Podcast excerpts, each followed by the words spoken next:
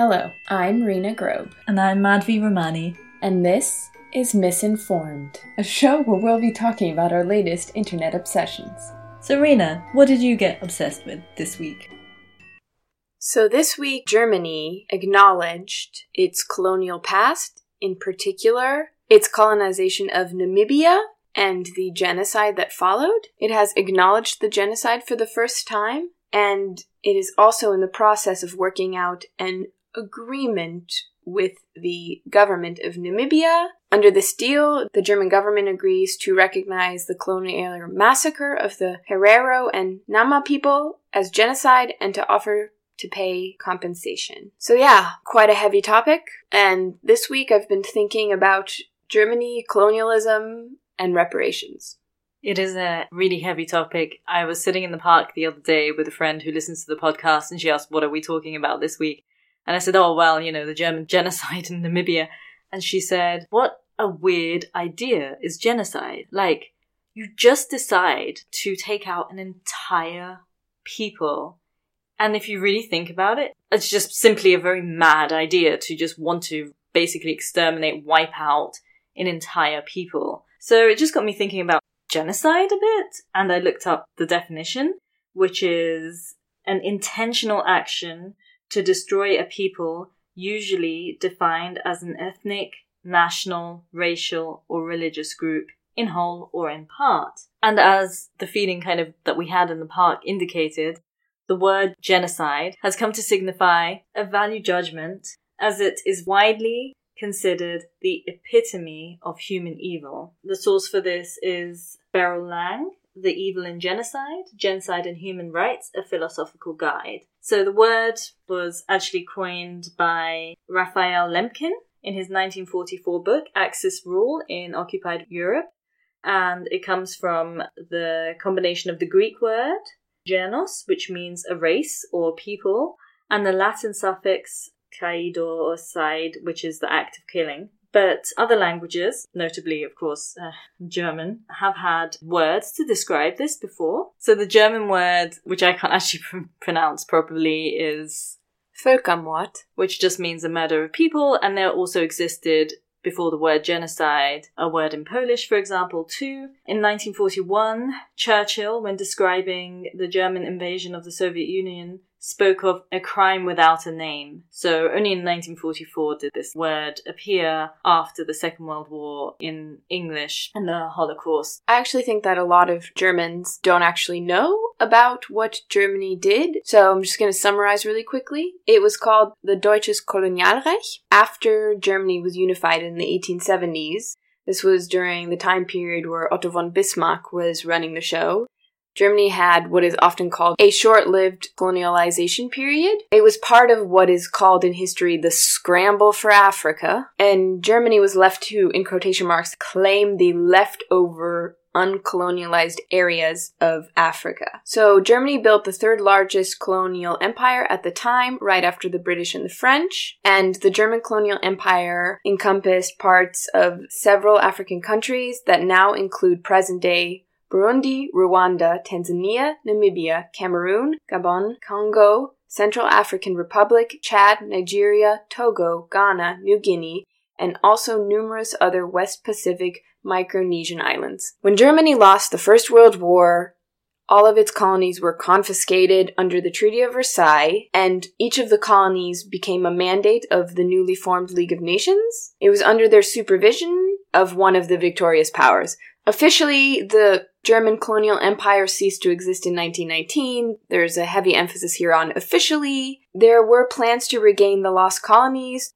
during the Second World War, but we all know how that worked out. Just to sum it up, there were four main German territories. There was the German West Africa from 1896 to 1918, which included Cameroon, Nigeria, Chad, Guinea, Central African Republic, Ghana, and Togo. There was the German Southwest African Territory from 1884 to 1918, which was just Namibia, and then the German New Guinea, including German Samoa from 1884 to 1919, which was Papua New Guinea, Solomon Islands, Palau, Federal States of Micronesia, Nauru, Northern Mariana Islands, Marshall Islands, and Samoa, and German East Africa from 1891 to 1918, which included Burundi, parts of Kenya, parts of Mozambique, Rwanda, and Tanzania. So I just feel like a lot of this is incredibly important to mention because in Germany, you're very heavily taught about the Holocaust and the guilt and the shame of the Holocaust, but other atrocities committed by Germany and the ramifications of those atrocities that are still felt today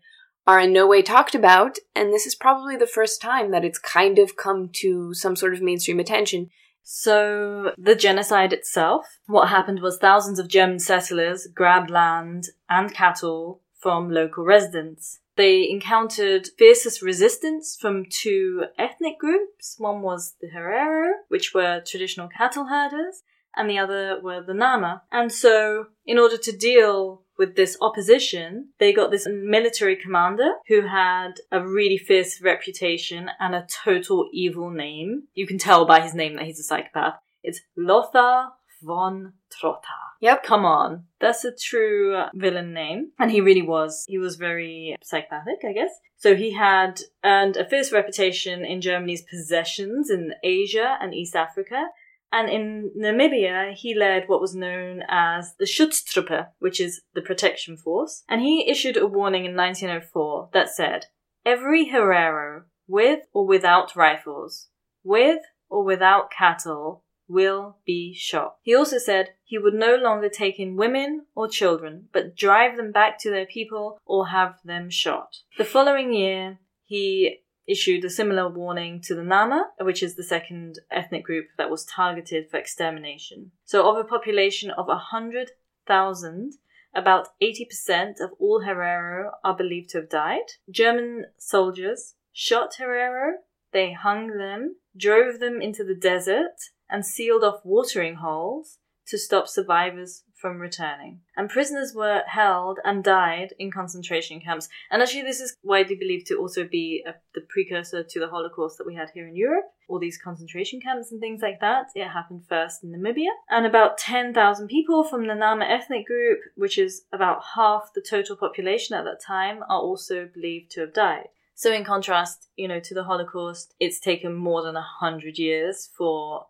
Germany to even admits that this is a genocide.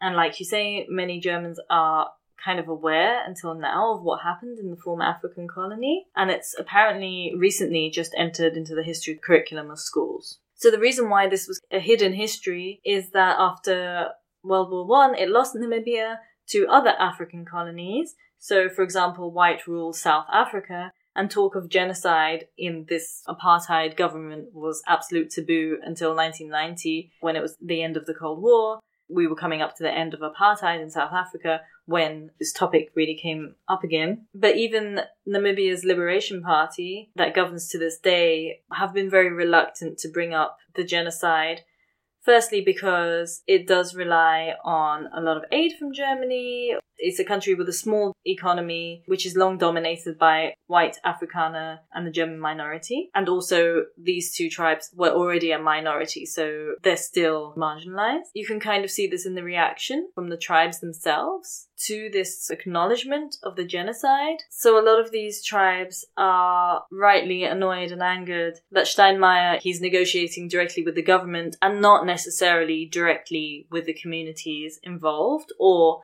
going to the leaders of the community to apologize personally. They haven't actually apologized yet. They've just admitted that there's a genocide so that first they know what they're apologizing for, I guess. So again, if you compare this to how Germany approached the genocide and the reparations with the Jews after World War II, they negotiated with the Jewish Claims Conference, founded by representatives of 23 Jewish groups, and provided indemnification worth 80 billion since 1952 to Jews around the globe. In contrast, the Germans have just negotiated with the government the Namibian government, and I think the money is about maybe one billion or so. But even more interestingly, I think it's really not about the money so much. A leader of the Ova Herero Traditional Authority, Vekui Rukoro, said Germany's bilateral agreement with Namibia is nothing but a construct of a racist mindset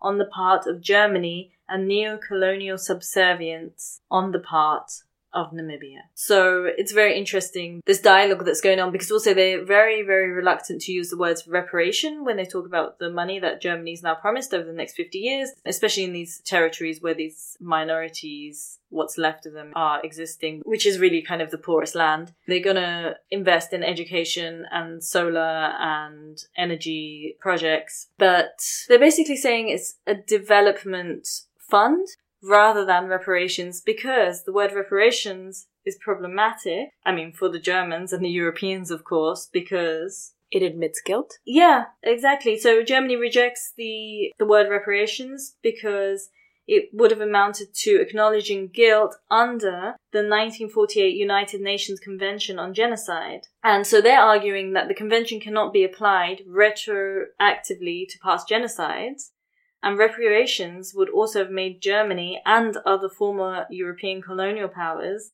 liable to claims from other former colonies. So it's basically opening up a Pandora's box of reparations, which obviously Europe and Germany just does not want to do. So they're not calling it reparations for legal reasons. There was a protest outside the German embassy in Namibia, in the capital, and they were protesting because they're saying that by calling it Entwicklungshilfe, they're not only failing to acknowledge their colonial past, but it's also failing to acknowledge that the destabilization and the underdevelopment of these countries comes from this colonial time period. So if you call it uh, Entwicklungshilfe, you're able to put yourself on a pedestal and pretend like you're helping when really you kind of caused the problem. There's a great TED talk from Mallence Bart Williams, who's from Sierra Leone, and she starts the TED talk saying, I am from the richest nation on the planet.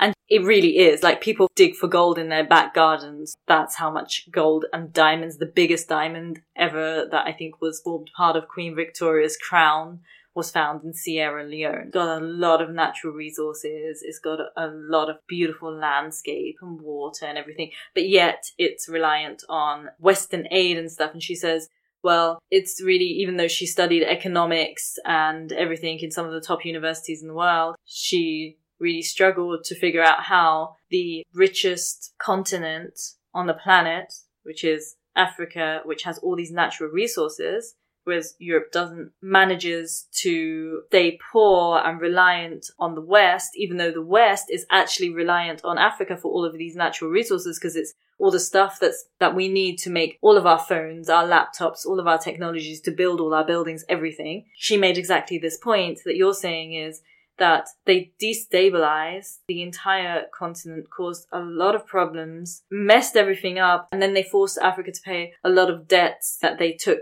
from Europe during the colonial periods. That was a forced economic system and things like that because they have to keep it like that because strong and healthy Africa would then trade its resources at fair market price and it wouldn't be in this position. So I think there's really something in that. It's still a power position, right? And it's still a PR move. It's an amazing PR move. Also, not to say that this acknowledgement and everything is a bad thing. It's just very interesting when you look at it in detail and look at all the language that's being used reparations, not reparations, development aid, how they're doing it, what the economics are. It's way more complicated than it seems, I guess. I was talking to a very smart human who is from Egypt, and I asked him what his opinion on reparations were. And he said three things. He said, one, he wouldn't want reparations from any colonial powers just to ease their conscience and to make them feel less guilty about what they've done. The second thing he said was a lot of these colonized countries, their governments have been so destabilized that even if you paid them reparations, the money would probably never actually reach the victims. And the third point that he made was that reparations imply that colonialism is a thing of the past and that it does not still exist today, just in different forms. They're all really good points, and we see all of those points being reflected in this context too in different ways. The language that we use as quote unquote Western countries to speak about Africa is incredibly damaging. I mean, first of all, we always say Africa like it's one homogenous place, like it's not different people, different cultures, different tribes, different countries. It's just Africa painted all with one paintbrush. And second of all, we have the tendency to refer to it as a developing country or a third world nation, which puts all of the blame on the countries without acknowledging the part that Europe and all these colonial powers played.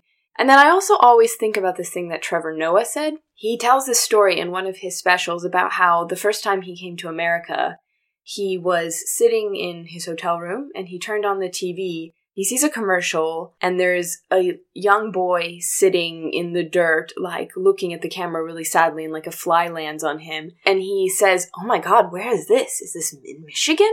And then the ad is like give aid to africa. And he's like africa? My africa? The africa i just came from and he talks about how he encountered this again and again, this sort of people representing Africa, one homogenous country, obviously, as this poor thing in dire need of help. And they just take themselves out of the narrative completely. And likewise, you know, on the flip side, also then kind of represented as a victim which is not to say that it obviously isn't but that's sort of like there's there's only that duality right of it's just oh it's it's it's a third world country it's poor it's struggling we need to help. And one you don't acknowledge the part you played and second of all that ignores the fact that actually it's not a kid just sitting in some dust somewhere like it's a thriving place that's actually what Mallence Bart Williams says in her talk. She says, It's a brilliant PR campaign that you see. You think Africa is a kid literally sitting in the dirt with flies landing on its face. You do not think Sierra Leone that people dig for gold in their gardens because there's so much gold there. And you do not think of Africa actually being really rich in resources and supporting Europe. You think about it the other way, Europe supporting Africa. And she just refers to it as a PR campaign by all these great people like Oxfam, Save the Children, all of those people who are paying for all of those ads and running that PR company with the donations of people who feel sympathy and want to help as well. And on that note, here are three things you can do this week to be a better person. Thing one, in 1996, Gregory Stanton, the president of Genocide Watch, presented a briefing paper called The Eight Stages of Genocide to the United States Department of State. And I looked at these eight stages, and it's very scary how many of them are actually happening in society today. Stage one is that people are divided into us and them. And I think this is the stage at which we should be really conscious and try and not think in these terms. And stage three is one group denies the humanity of the other group. Members of it are equated with animals, vermin, insects, or disease. And the preventative measure for this is local and international leaders should condemn the use of hate speech and make it culturally unacceptable. Leaders who incite genocide should be banned from international travel and have their foreign finances frozen. You can really apply this on a personal level. If you hear someone talking like this, or you read this in the newspaper somewhere, you can speak up and speak out and condemn this, not just in your social circles, but on a wider platform. And thing three, like we just pointed out in this podcast, it's always useful to closely examine the narratives and the words being used when a story is told and to understand the entire context in order to see things with more clarity. Thank you for listening. Until next week, goodbye.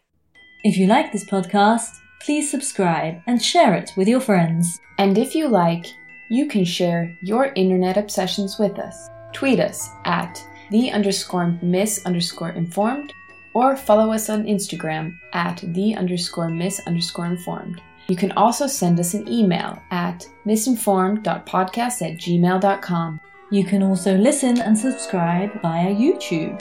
For news about the show or upcoming events, and links to all our sources, references, and other geeky inspiration, subscribe to our newsletter. You can find the link via our Instagram. We are an independent, non-profit podcast. If you would like to show us some love, you can make a one-off donation via our SoundCloud or support us on Patreon at patreon.com slash misinformed. Thank you for listening. Until next time, goodbye.